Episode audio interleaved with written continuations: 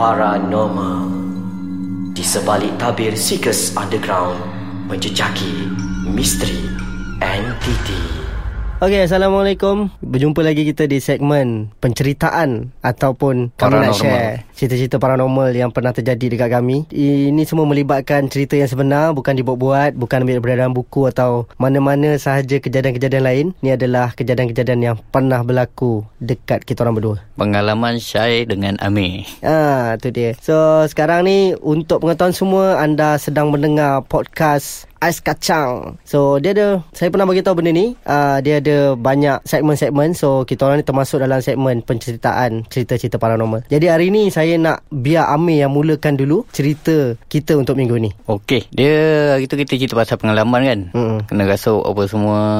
Pengalaman jumpa pocong. Dia ada satu pengalaman. Kau ingat tak? Pasal bagin. Aha. Uh, maksudnya bagin apa bahasa Melayu? Macam Tawar menawar. tawar menawar. Okey, hari tu aku cerita pasal Azimah dengan Nain kan. Yep. Yang nak masuk dia nak nyawa budak dua orang ni apa semua kan. Mhm. Rasanya kita nak pergi in depth sikit Okey. pasal bagin ni. Sebab ikut pengalaman yang cerita pasal Azimah Ain tu, Mhm. ini kira apa ni orang kata agak tragis jugalah. Sebab satu dia dah minta nyawa. Ya. Bila minta nyawa, okey dibalas balik dengan kita cakap dengan dia kau nak nyawa kau terpaksa lalu kat aku dulu. Kau kena tumbangkan aku dulu baru kau boleh dapat dia orang. Mhm. itu jawapan aku lah pada benda tu masa bagian tu. So malam tu kita orang masuk juga rumah tu kira macam langgar tempat dia lah. Tak sampai 10 minit Syai.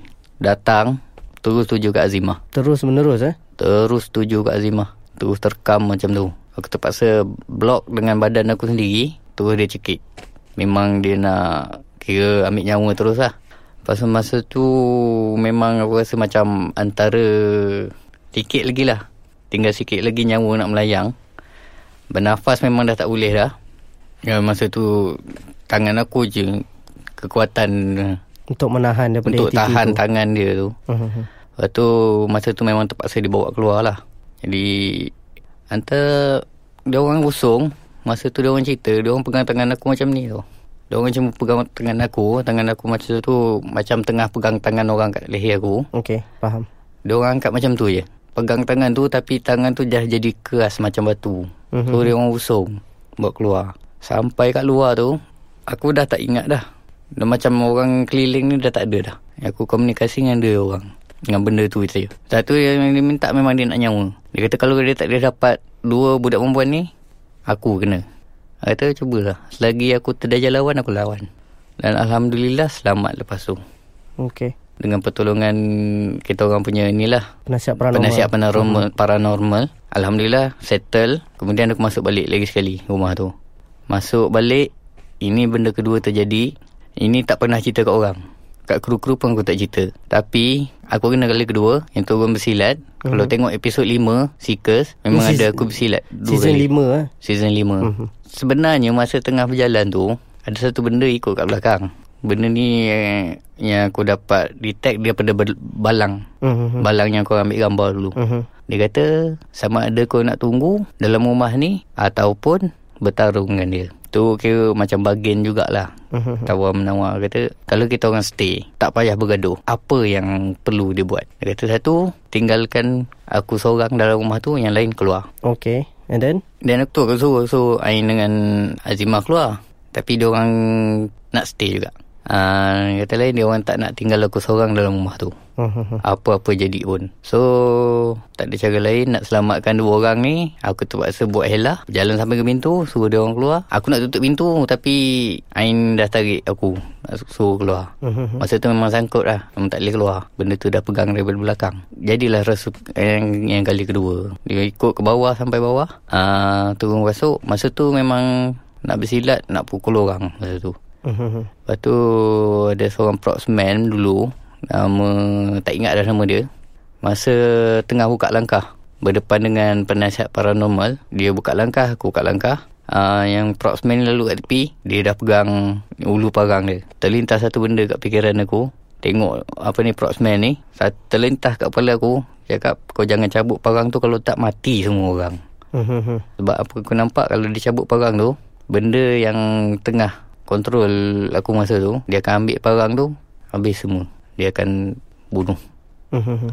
memang uh, apa ni kes tamak darah lah orang kata mabuk darah Mhm. Lepas tu ha, Itu cerita pasal ni lah Yang season 5 Yang lama dulu Ada satu cerita Yang kau dengan aku dapat merasa sekali Okay, sebelum tu kita stop dulu. Kita akan kembali selepas ni and aku akan sambung cerita tu.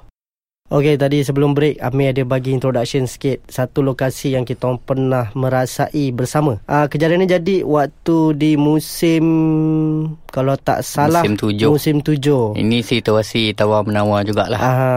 So musim tujuh ni uh, di mana Amir dijemput sebagai tetamu jemputan kita orang. Uh, sebenarnya tugas dia untuk melukis apa yang terjadi dan apa yang dia nampak. Tapi benda jadi di sebaliknya. Seingat aku waktu tu on the way kita orang nak pergi ke satu lokasi ni dia dalam Kedah jugalah. Memang kedah Uh, cuma kita orang terpaksa rahsiakan lokasi sebenar. Uh, kalau ikutkan dekat kawasan tu memang ada tiga buah rumah dan satu buah ni memang dah dibiarkan kosong. And kita orang tak tahu cerita pun asal usul tuan rumah tu daripada mana. Tapi yang peliknya dari masa kita orang on the way nak pergi ke lokasi tu Amir dah mula rasa semacam Aku ingat geng kau dah makin down Dia- Kau saya cakap macam uh, Dia rasa macam mengantuk Aha. Terawang-awang Lepas tu rasa macam Aku dah tak ada kat Apa ni Tak ada kat keliling kawan-kawan ni Mhm. Dia dia macam dia. Apa saja akibat yang terjadi pada Amir sebelum dan selepas ni. Kalau dia menceritakan sendiri orang akan cakap macam oh mungkin dia boleh sebut because benda tu dia rasa. Tapi benda ni aku sebagai partner dia yang nampak and makin lama bila benda dah selalu jadi kita dah immune. So aku dah boleh kenal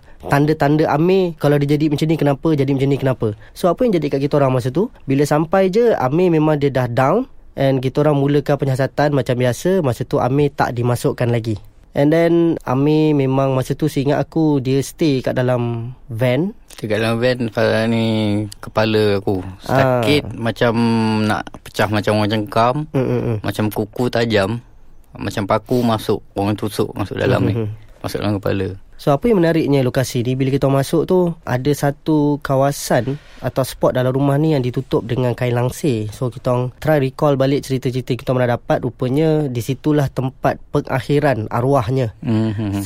Daripada dia mula sakit sampailah dia menghembuskan nafas yang terakhir. And beberapa lagi info yang kita orang dapat daripada jiran-jiran sebelah bahawa arwahnya ni seorang guru silat. Guru silat dan guru Quran Aha. And kita orang tertanya-tanya kenapa kita orang perlu menyiasat dekat tempat orang kata apa rumah ataupun kawasan orang baik-baik ni. And nak dijadikan cerita rupanya ada benda lain yang telah menghuni rumah tu semenjak arwahnya sakit. Yes Ah, and masa tu dia alamat ni dapat daripada first kali seingat aku dapat daripada Azimah dulu. Azimah cakap dia terdengar ada benda bisik di telinga dia and benda tu cakap kalau masuk ada beberapa tempat kita orang tak dibenarkan untuk pergi. Eh yang Azimah ni aku tak tahu mm-hmm. Aku memang kat luar masa Ah. tu Aku tak boleh masuk langsung dalam rumah tu Bila Memang kata sampai tu- ke malam kan Aku tak masuk rumah tu Ya, memang masa tu kau memang di kuarantin terus. So kita orang macam masa tu pengalaman masih baru lagi. Macam Azimah dia dah ada daripada musim 5. So macam aku sendiri tu adalah first season aku.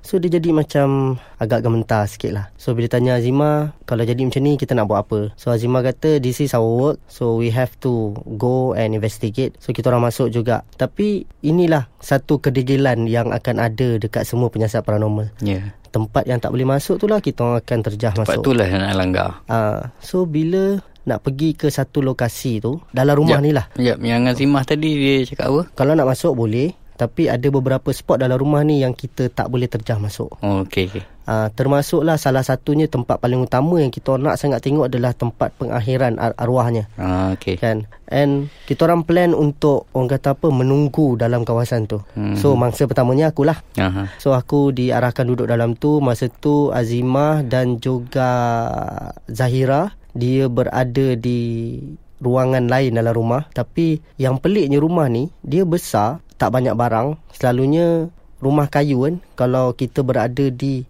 ruangan yang berlainan Kita bercakap Kita akan still dengar Masa tu orang-orang korang lain kena bercakap. pecah-pecah kan Ya, ah. And masa tu apa saja arahan yang datang daripada Azimah, Zahira ataupun aku sendiri, kita orang bertiga tak dengar langsung. Mhm. So kita macam agak pelik lah So try page dengan walkie-talkie Sampai base kata macam Stop using the walkie-talkie Because uh, Sound interference terlalu banyak Pasal rumah tu Ruangan dia Tak besar tak kecil So dia kata Kalau page guna Walkie-talkie ni Dia akan jadi clashing Kira bercakap pun orang sebelah dengar. Ah, Tapi masalahnya Kita orang tak dengar apa benda-benda tu Ah, Kan Ada benda-benda yang terjadi lepas tu Tapi kita akan bersambung untuk episod seterusnya nanti. So, uh, harap pendengar semua akan sabar menanti kami untuk kami sambung cerita yang kami sedang cerita ni di episod akan datang. Kita jumpa lagi nanti. Assalamualaikum.